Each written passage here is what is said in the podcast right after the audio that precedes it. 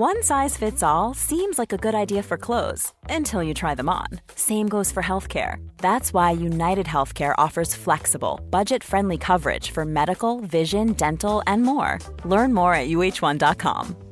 There's never been a faster or easier way to start your weight loss journey than with PlushCare. PlushCare accepts most insurance plans and gives you online access to board-certified physicians who can prescribe FDA-approved weight loss medications like Wegovy and Zepbound for those who qualify. Take charge of your health and speak with a board-certified physician about a weight loss plan that's right for you. Get started today at plushcare.com slash weight loss. That's plushcare.com slash weight loss. plushcare.com slash weight loss.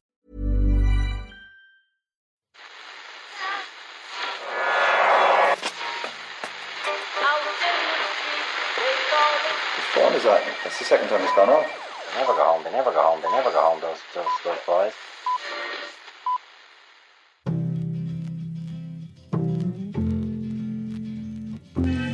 And I said, I want to win the league, but I want to win it better. You can understand that, can't you? Yes. Good lad. So he's almost like having a second captain in the team. Mm-hmm. Second captain, first captain, whatever. It's the Irish Times Second Captain's Podcast. Oh, Matt David, Ciarán Murphy, and Ken Early all here.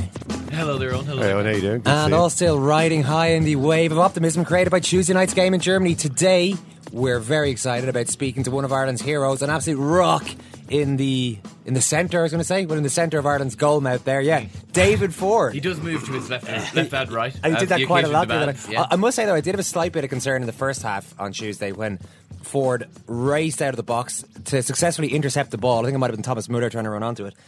He was then heading out towards the sideline. He probably should have. He eschewed the option of Booting the ball into Yeah. the stance. of power drive. He went for feather touch. Yeah. and he ended up somewhere between feather touch and power drive. Yeah. you don't want to be in that Yeah. no man's land, Dud. uh, giving the ball back to Germany, and thankfully us uh, not not conceding an embarrassing goal from it. After that, absolutely superb. And looking forward, it's quite interesting the Forde situation, Ken, because um, we might. Ask, well, I think we should ask him about this.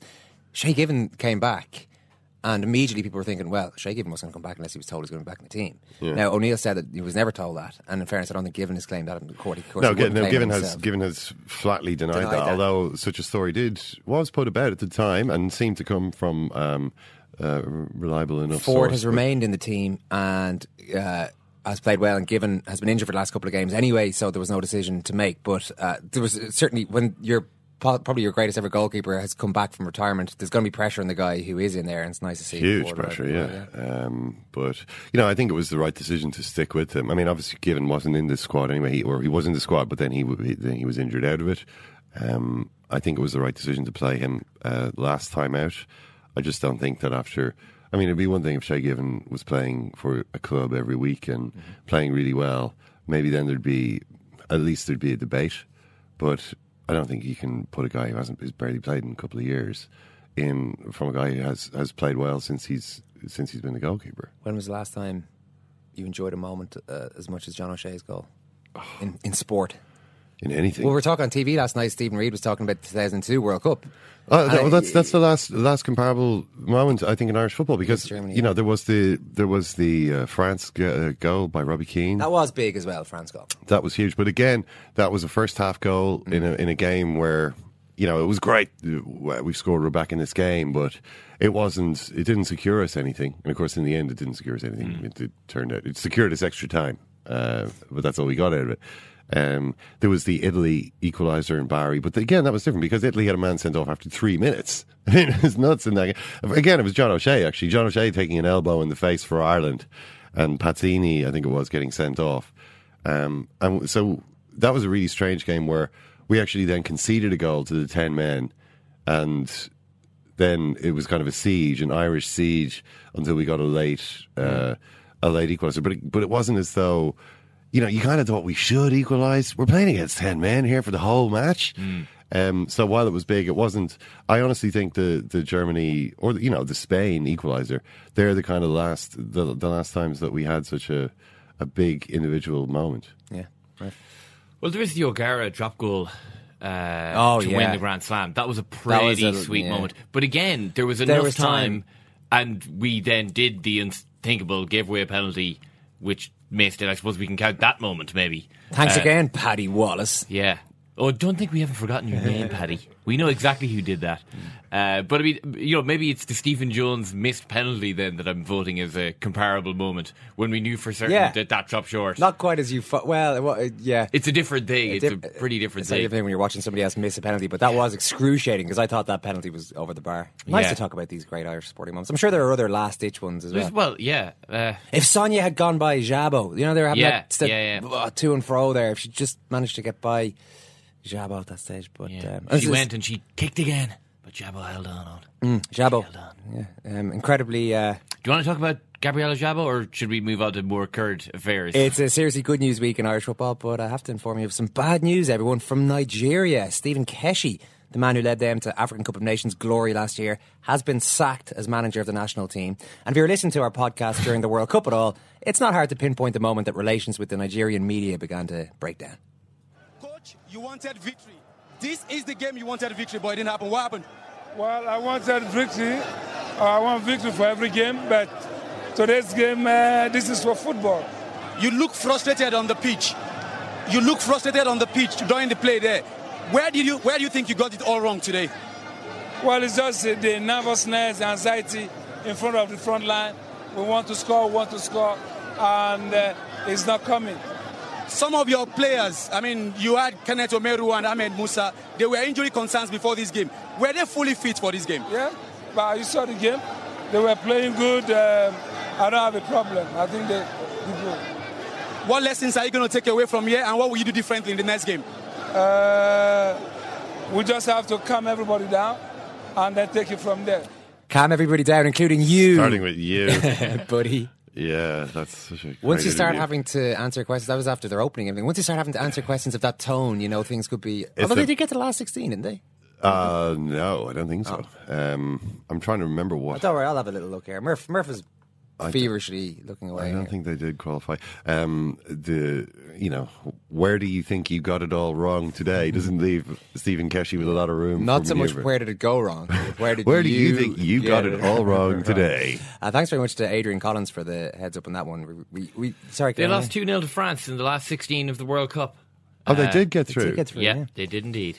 Okay, well, I'm sorry for Nigeria for um, for uh, for getting their glorious advance to this last 16. Thanks very much. Not enough to keep Keshi in a job, apparently, but thanks to Adrian Collins for the heads up. They were in the group with Argentina, wasn't it? Oh yeah, they knocked out Bosnia and Iran. Okay, I rem- okay, yeah. Just You're want to make the don't point. worry. Just want to make the point there. We've got, put that to bed now. We really don't need any excuse to play that audio because it's one of our favourite interviews. So Yeah, if you I hear mean- any more Stephen Keshi related news in the future, anything at all, just tweet us at Second Captains. We'll bang out that audio. He's for been 15 linked with the. Galatasaray assistant manager's job. There you the go. clip. It's uh, not only rugby today, the European, uh, not only football today, I should say, because it's the European Rugby Champions Cup getting underway this weekend, and we have one of your favourite rugby players, Murph, Stephen Ferris, on the show. You never stop banging on about his try uh, for the Lions. God, I don't, One I- of his tries. Yeah, I mean, it, it wasn't even in a test match. It was in one of the crappy Wednesday, uh, you know, dirt tracker games Mm-hmm. uh, bef- uh, before the first test.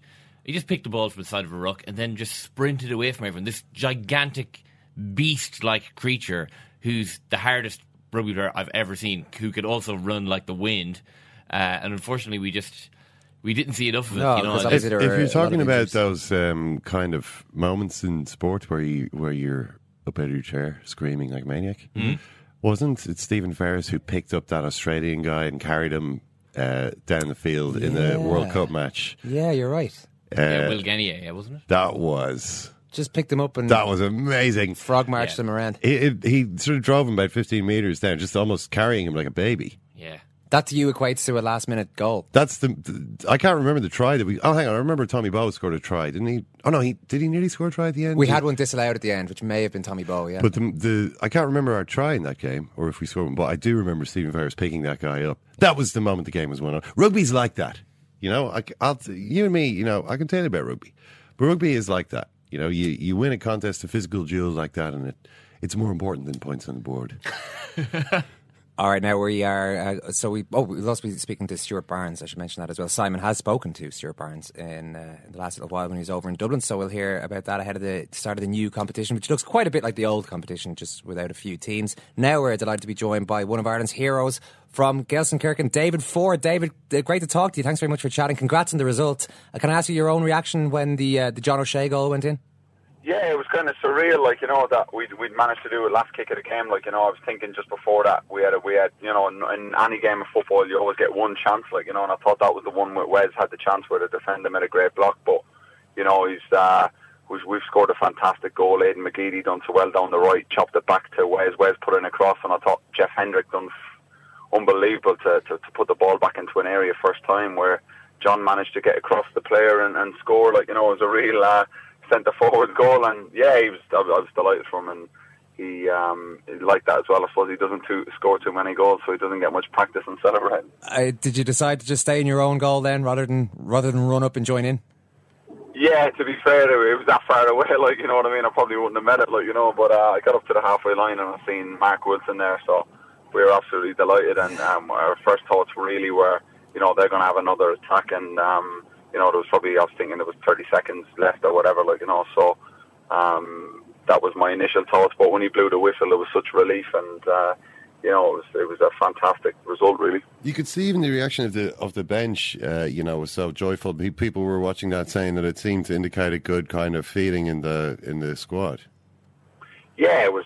Everyone was chuffed a bit. You know, I looked over at the bench. The bench were, you know, the, the bench were jumping all around the pitch, and you know, I got to hand it to Robert, Rob Brady. Like, you know, he came out, he came on to me after, and he said, he said, 40. To be fair, I was that far on the pitch. He said, celebrating. He said, I think I might get a cap for it. Like, you know, so which is brilliant. Like, you know. Yeah, it's incredible. You have a huge role to play in your uh, play in the result yourself, David. A bunch of saves, uh, particularly as uh, the defending was good as well, but you had to make your saves there. Do you have one in particular that you that was your favourite?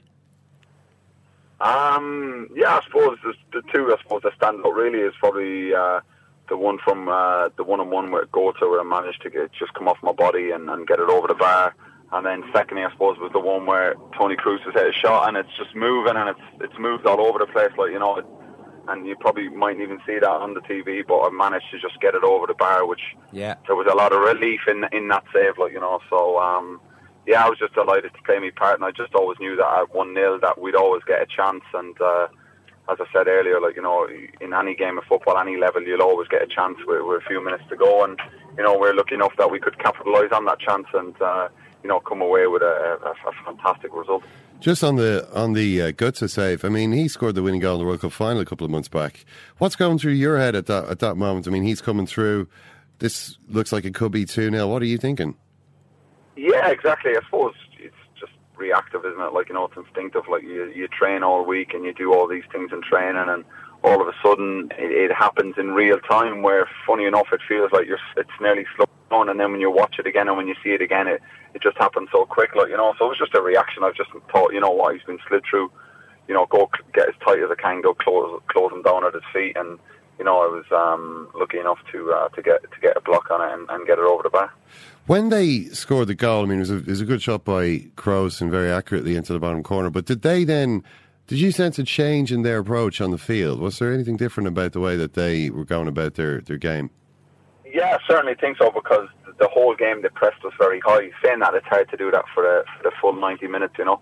So well, I think once we once they scored, they sat off us a little and allowed us to play a little bit, like you know, which was which which allowed us to get back into the game inevitably. And I, I think you know, they made a substitution and tried to lock it down after Wes's chance, you know, and I think there was a bit of panic maybe set in, like, you know, which was, which is not like a top side like that, like, you know, because, you know, they're under a bit of pressure after the winning the World Cup and, uh, you know, they're a poor result in, in Poland. So they're, what they did have a lot of pressure on the shoulders. And I think, you know, I think we capitalised on that. David Shay Given is, is, obviously back in the squad, but he's injured at the moment, but has uh, come back from international retirement. Ha- have have you sensed for you personally? Does that put a bit of extra pressure on you to perform? And, and you seem to have responded well to it if it has.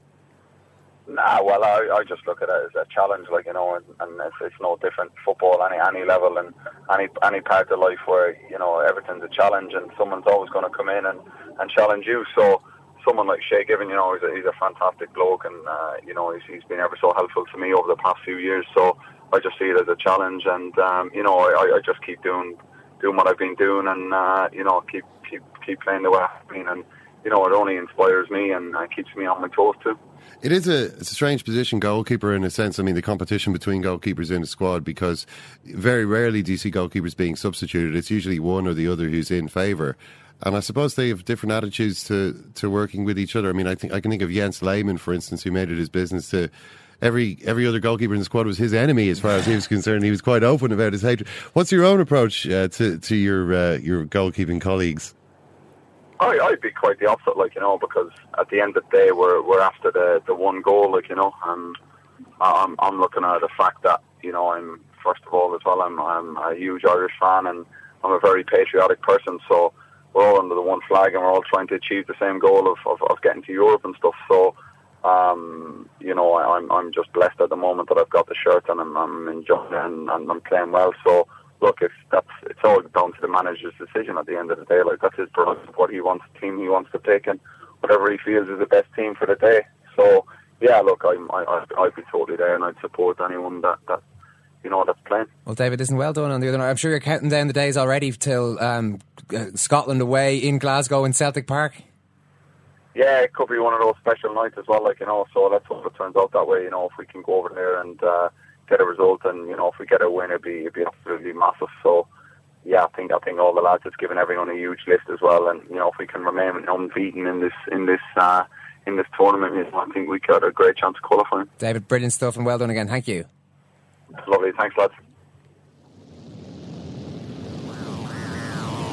A flame hair, a flame hair, flame thrower of truth, Mr. Ken Early. Mr. Ken Early. Mr. Ken Early. Every so often, I'm on the bus and I suddenly turn around and bite someone. John Hayes, I'm talking about, Owen. Yeah. John Hayes. Now, I always thought that was ridiculous. He had won the victory over himself. He loved Brendan Rodgers. That's where it goes from. Thanks a lot, Pepe. Fair to say anybody could have managed those guys? No, of course not. Let me show you right now for you give it up. Brilliant stuff there from David. I, I like the um, I like the line from Robbie Brady about the cap. And I have to say, if FIFA can delete one cap from John O'Shea's record for no particularly good reason, because the fourth official wasn't uh, officially accredited. What a load of nonsense that is. it's complete nonsense. Yeah. So why not give Robbie Brady a cap? If that game doesn't count, then Euro 2012 should be replayed. yeah. Because that was the game that ruined our Euro 2012, that Hungary game. We played so badly in that game that it cracked up. The, the confidence in the team had uh, sustained fatal uh, cracks. What was the result? Uh, I think it was nil all. but it was so bad. The night of the downpour. Yeah, it was. I, the game was delayed. I think there was a big Yeah. thunderstorm and there was just water everywhere. And the team, like Hungary, sort of had a somewhat more robust approach than I think we were expecting, and fired in a load of shots. And our defenders were just uh, skating around this slippery pitch, not knowing uh, what direction they were pointing, and uh, it just sort of caused. There was just this hint of foreboding about what happened there that uh, turned out to, to uh, yeah. Your question to David there on his relationship with Given. Did you have images of David Forde just totally blanking Given on his return? Well, that's the kind of thing. Whacking balls at him as, as Given's in training, trying to save a shot from the goalkeeping coach. And you just see David Forde whacking other footballs in and around. Oh, couldn't save that one. Yeah, Shazy. Yeah, no, it wasn't wasn't great there, Shay. You know, oh wooden Ooh, wooden legs. Oh, Shay, you haven't been around the scene for a while. You're, oof. It's been a while, well, it's- since you played. I mean, you. Sounds like it's not like that. I, I heard the manager saying, uh, "You lose something, you have to lose something, whether it be flexibility or dot dot dot." Yeah. that was just what the manager said. Anyway, Shay. doesn't strike me. I, I think David, in, in fairness, he, he did acknowledge that there's a pressure there with Given back, but I, I would take him completely at his word there that he's that he's not going in. He doesn't strike me, uh, David Forde, as a Jens Lehmann type necessarily. There aren't many Jens Lehmann types. Oliver Kahn could be a Jens Lehmann. Well. Oliver Kahn and Jens Lehmann were both Jens Lehmann types, and that was that caused their. But I mean, Lehmann was unbelievable. You know, he literally like Manuel Almunia was the was the rival for for a long time, and Almunia's done some interviews about it since he left Arsenal. You wouldn't talk about while Lehmann was still there. Could maybe, you know, you wouldn't know what he'd do, but just talking about how how Lehmann like treated him as an enemy, absolutely, just intimidated him, bullied him, um, saw it as his professional duty to break Almunia's confidence. It wasn't the case, of, and this is why it was so, such a drama in the German squad in the 2006 World Cup when Lehmann actually ended up playing, and Oliver Kahn. It, it was like um, he, you know, uh, he, you know, Gandalf returns, Gandalf the White, this sort of transformed and saintly figure. Oliver Kahn somehow managed to put aside his. Um, his hatred of it, or his, his, his jealousy and his rage, and and sort of support Jens Lehmann for the duration of the World Cup, and became this kind of saint kind. Oh, yeah, yeah, yeah. Um, but yeah, I don't I don't know if he. I mean, it, the effort nearly killed him. Today's Irish Times Second Captain's Football Podcast is already out there wandering aimlessly around the internet, lonely, just looking for some friendly ears to rest upon it. Ken, what will those ears hear? That's. Yeah. they have asked for that, really. Uh, you can laugh. It was the World Cup. I'm a little bit of an idealist, but having said that, I want to be like me. you don't know what you're talking about. What did you want? I'd like to stay alive for 16 and a half years. I'd say it to your face, and I'll say it to you now. Come down Swansfield and we'll see them, won't we? What you doing down here, you shawny man? Well, we talked to Emmet Malone and Dion Fanning about the Ireland match. They were both over in Gelsenkirchen and uh, some of the issues coming out of that and looking forward to Scotland. Also going to talk, or we did talk, I should say, to Jonathan Wilson about this uh, crazy game between Serbia and Albania, which was interrupted by a drone, which suddenly buzzed down out of the sky, trailing um, incredibly provocative banner celebrating Greater Albania and uh, maddening the Serb fans who, well, I mean, everyone, if you haven't seen the video, look at the video. Have a look at the It's video one of the most dramatic and, things uh, you'll see. I mean, and particularly that shot of the Albanian players who are running from the pitch, uh, trying to go to the uh, tunnel, which is in the corner. Uh, and it's not a great position for that tunnel because it means that there are Serbs on either side creating a crossfire effect that they have to go through. Uh, and you see these players running towards, and then suddenly being met by this. It's an invisible uh, hail of projectiles, but you can see the behavior of them. There's this kind of saving Private Ryan type moment where they all suddenly uh, kind of uh, are flinching and sort of trying to guard themselves against this uh, against this hail of uh, projectiles that the Serbs are throwing at them from the stands. I mean, it's incredible, really, to see that kind of uh, situation. Whether the game should have been played is another question. Ulster start their European campaign away to Leicester on Saturday night, and we're joined by one of their all-time legends, Stephen Ferris, who had to retire through injury this summer. Stephen, good to talk to you. Can I ask you how this season has been for you? Have you taken a total break from the sport like John Hayes uh, said he's done, or are you there at every game and spending a load of time around the place? Um, I I suppose I'm a bit in between. Um, I've distanced myself from, um, obviously, from the professional setup, and uh, you know, I go to a local gym and um, train there with a couple of old colleagues, and um, just kind of letting the retirement sink in, I suppose. Um, but I also call around to call around to see the Ulster boys maybe once a month. Just call in, duck my head in, uh, see the admin girl, Sarah. You know, see the the lads and, and see the staff and uh, just to say hi. Um, I, I go to go to the games, uh, do a bit of work at the games, um, but going as a fan uh, and as a supporter is pretty tough. Uh, but I'm going to uh, going to the Toulon game uh, next week at home, so we're looking forward to that, and I'll be able to relax and, and have a beer and, uh, and chill out and enjoy it. Yeah, it is still a bit tough. You said going to games. What's that? Sorry. It, it is still a bit tough. You said they're going to games. It is. uh, It, it's it's tough going to games when um, you know it's hard if, if you're in the crowd. Obviously, you know there's still a lot of fans out there. Um, you know, looking autographs and you know want to say hello. So it's it's hard to kind of relax and enjoy the game. Um, I suppose it's it's it's easier to sit in the sofa at home and enjoy the game and um, actually see a lot of the game. But um, it's good to be involved, doing a bit of work with the BBC and uh, BT Sport, and um, looking forward to you know furthering that with those guys and um, enjoying the game that way as well. It strikes me, Stephen. It's interesting you say there that you you, do still go in and see some of the people involved at the club Yeah. because it always strikes me that that um, it seems quite a collegiate sort of atmosphere. It's, it seems like uh, um, you were there for a long time and, and you're an Ulster guy, but it, it does seem like a, it was a pretty good place to work. Yeah, well, it was fantastic, and I suppose when you're a professional rugby player, you don't really understand how lucky you are. Um, and I think, from my point of view, any advice that I give to somebody who's in the professional setup is, you know, enjoy every single minute and don't never take it for granted because when you're there, you, you think you're going to be a professional rugby player for the rest of your days. You know, you think you're going to retire at 65 Yeah. when you're actually when you're actually in the setup. Um, but you know, I know firsthand that you know one injury, you're only one injury away from you know hanging up the boots. But as you, as you said there and alluded to, I love getting in and seeing the guys. And you know, Rory Best, one of my good friends. Um, you know, Tommy Bowe, Andrew Trimble. Um, you know, Darren Cave, Dan Tuohy, Lewis Stevenson, guys like this who, um, you know, I grew up with playing underage rugby um, the whole way through, you know, 18s, 19s, 21s, going to World Cups with, you know, it, w- it would be a, an absolute shame to just walk away from that and walk away from friends and, um, you know, just move on to something completely different and distance myself from it. And I think, you know, keeping in touch with those guys, I hear the, the inside info and, on uh, team sheets and stuff like that. So it, it's always good to keep in touch with the boys. You um, had the battle with injury, as you said there. In any ways, was it um, was it? A, I, this might be a stupid question, but was it almost a relief in some ways to just ultimately knock it on the head? Was there any sort of closure there? Right, I can't actually battle this anymore. I have to move on with the next phase of my life. Yeah, um, there, w- there was a kind of obviously you never want to give in, and I suppose the, the sportsman that I was, and I never wanted to give in, but it came to a point where I had no other option. I, it, it was just every day was painful. Every day was you know fighting against a brick wall, and it just came to a, a point in my career where I had to make a decision. And when I medically, you know, I went in and seen the, the surgeon, he said, "Look, Stevie, this isn't good. It's not going to get any better. Um, you know, my advice is, is to hang up the boots.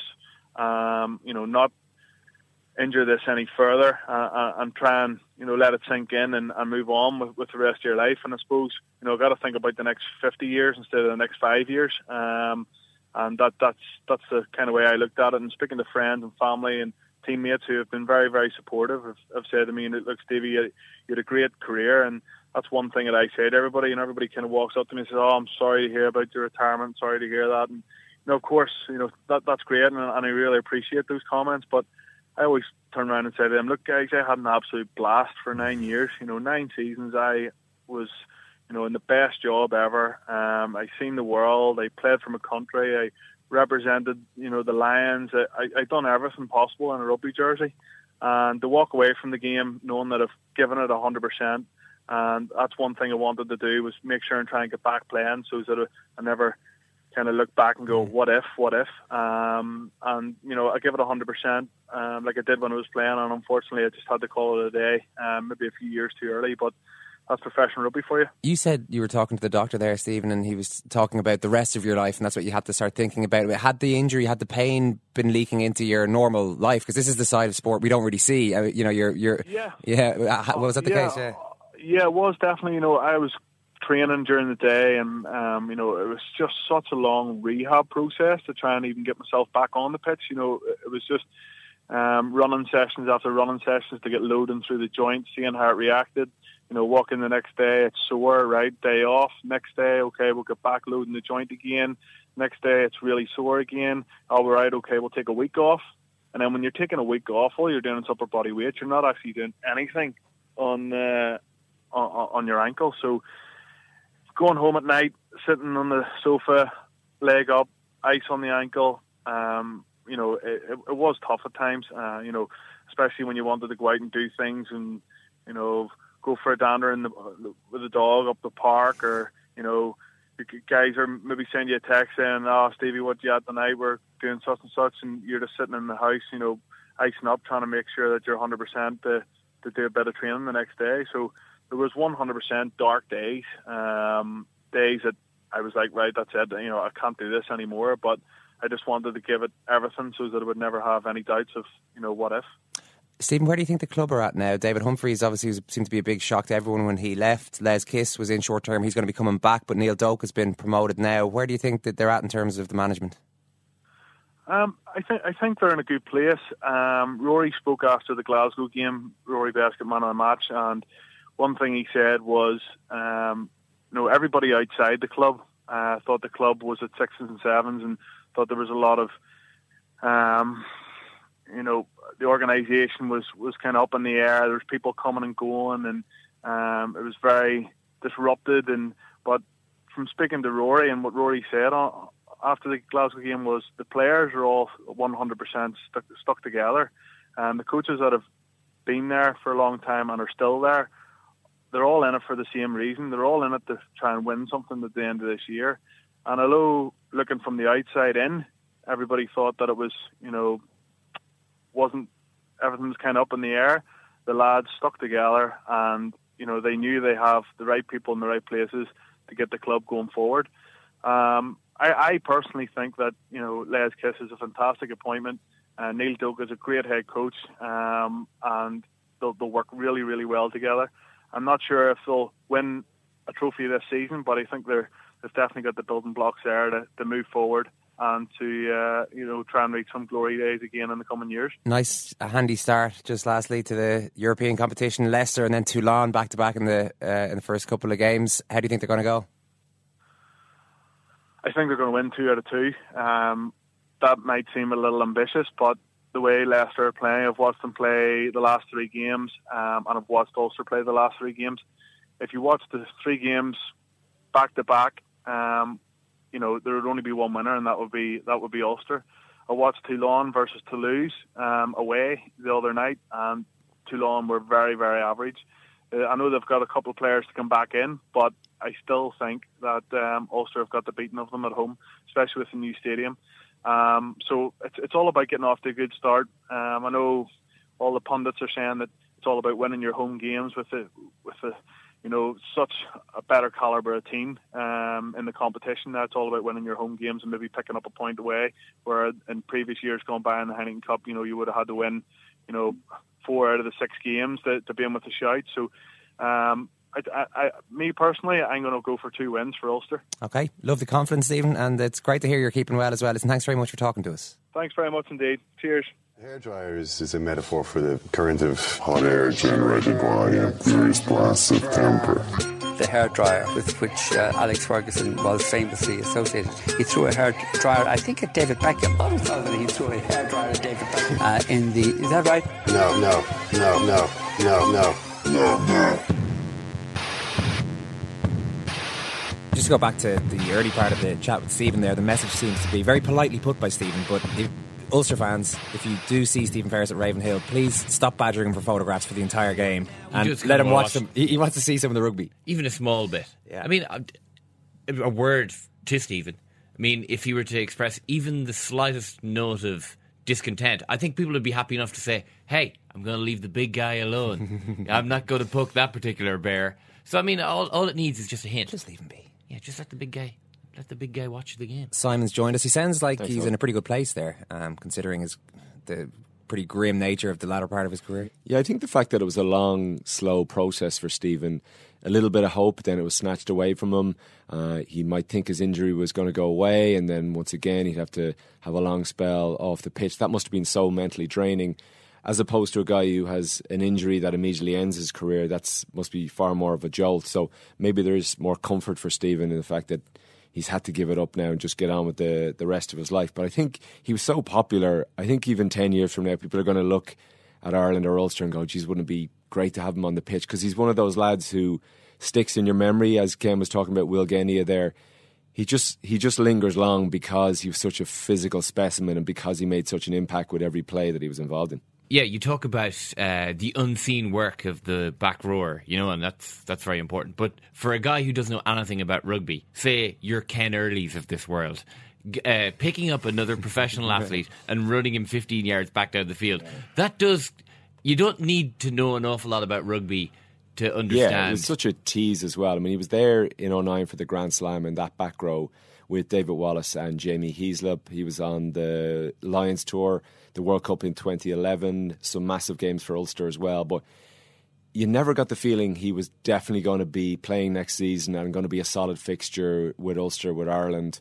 It was always the sense that is the next injury around the corner. So we never got to fully enjoy that feeling of Stephen Ferris, you know, as a permanent fixture. You were speaking to Stuart Barnes, Simon. He was in uh, in Dublin recently. Yeah, we talked to him because, well, we talked to him because he's a good talker, but also he's in a unique position as a broadcaster and a journalist in that he works for Sky and he works for the London Times, which means he now covers the Guinness Pro 12, the French Top 14, the November Internationals with Ireland, um, the Southern Hemisphere stuff, the European Cups. So he has to look at things from a bit of a global perspective, I guess, and not, most people are just kind of caught up with their own country's rugby. Um, so I, I asked him with rugby going through such tumultuous time in the last year or so, it's kind of been ripped up into a million little pieces. I asked him, well, where where is it now? How healthy is the state of the game? Um, it's stitched back together, um, but I think it could easily come apart at the seams and, and, and, and tear the world game apart because in England and France, um, there is still a perception that the professional game is moving fast, and I think the feeling is it's moving fast in another direction, and that direction is, is towards the clubs. And you know, there, there may be a time when the, the, the fantasy finances of the free market bring it all crashing down or, or level the playing fields. But at the moment, France in particular, but also England with the the wage cap um, uh, being raised and the one marquee signing, they're looking for something different. So I think um, as a broadcaster, it's great we got peace in our times.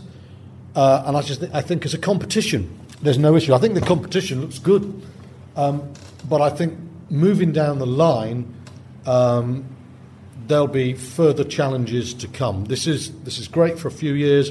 We'll have a great European Cup this season, um, but at the moment, I think France and England see things slightly differently to the to the rest of Europe. One of the themes that's come out of it, I suppose, is the growing influence of businessmen. Yes. Some of them previously connected to rugby, some of them not. Mhm. Football's miles ahead of rugby in that it's gone through all this over the last few decades. Is there any way rugby can learn a little bit from the mistakes they've made, or once money's involved, is the control out of your hands? Bob, what did Bob Dylan say? Money doesn't talk; it swears obscenity. Um, when the money comes in, money seems to take over. Um, it's not something I like saying, but it uh, seems to be the experience in, in sport, business. We're sort of uh, sort of Anglo-American short-term capitalism is a pretty crazy thing. And as I said earlier, when I talked about the fantasy of free market money, I mean it. Um, people just get very carried away. Um, we should learn from it. Uh, whether owners learn, that's a different thing. Whether they want to learn. Uh, what have the owners learned? Let's say what has rugby and what have the owners learned? They've, they've learned that if the money's big enough and the deals are right, something like the Champions League can supersede everything except the World Cup. Something in the Times um, last week um, along along the lines that I think we're going to be entering a, a, cycle of international rugby, and, and when French clubs in particular, but also English clubs, are signing star names who are current world in, world World Cup players, World Cup winners, perhaps. It's too big a gap. You, it's too tough. You can't have a ten month season, and trying to play for Argentina or New Zealand or Australia, it ain't going to work. So what, what's going to have to happen? You're going to get some of the world's best players having to retire for a year or two. Then they'll come out of retirement for the cycle going into the World Cup. Now, I don't think the game is ready for that because I still believe the gap between club and country in terms of the perception and the interest is bigger than the clubs think. But they get caught up in their own small world and don't see it that way. I think I think owners will see it as a great model to have a club dominated game with the World Cup at the top. I think the international board and traditionalists will see it as something of a nightmare where autumn internationals, you know, we, do we want South Africa and Australia to come to Ireland and have five or six of their team missing because they're playing for Montpellier uh, and Bath and Saracens? I don't particularly, but I just, you know, I'm not taking sides there, but that's, I, I see a real split potentially developing. You've probably never had a better look at the four Irish provinces in your time as a broadcaster. Which of them do you think is most likely to break out and challenge in Europe this year? Leinster. Le- Le- Leinster is still the t- knowing how to win. i i it's the intangible, but knowing how to win is still very important. And Leinster picked up trophy again. You know, picked up trophy last season. They've been Amlin, three Heineken Cups. They still know how to win. I know uh, O'Driscoll's gone. I know that Cullen's gone, and I think that will probably stop them going all the way. Uh, but I still think at their very best,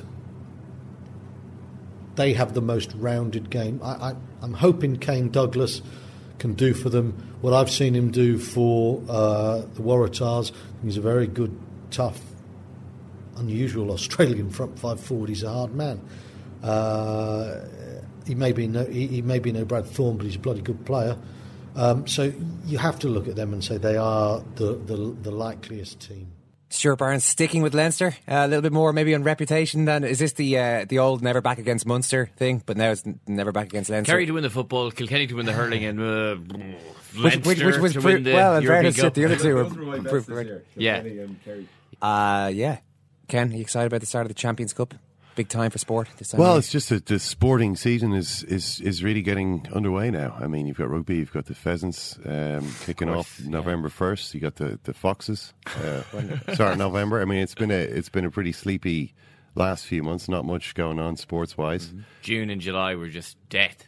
Uh, yeah, Yeah. June, July, August, September. I mean, that's the off season, but we're we're uh, very much very much on. Tally ho! Our football podcast is out there already. Lots of Ireland Germany chat in that one, so do have a listen. You can follow us on Twitter at Second Captains.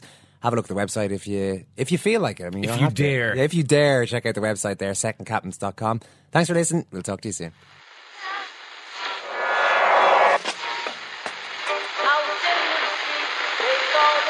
What is that? That's the second time it's gone off. They never go home. They never go home. They never go home. Those those those boys.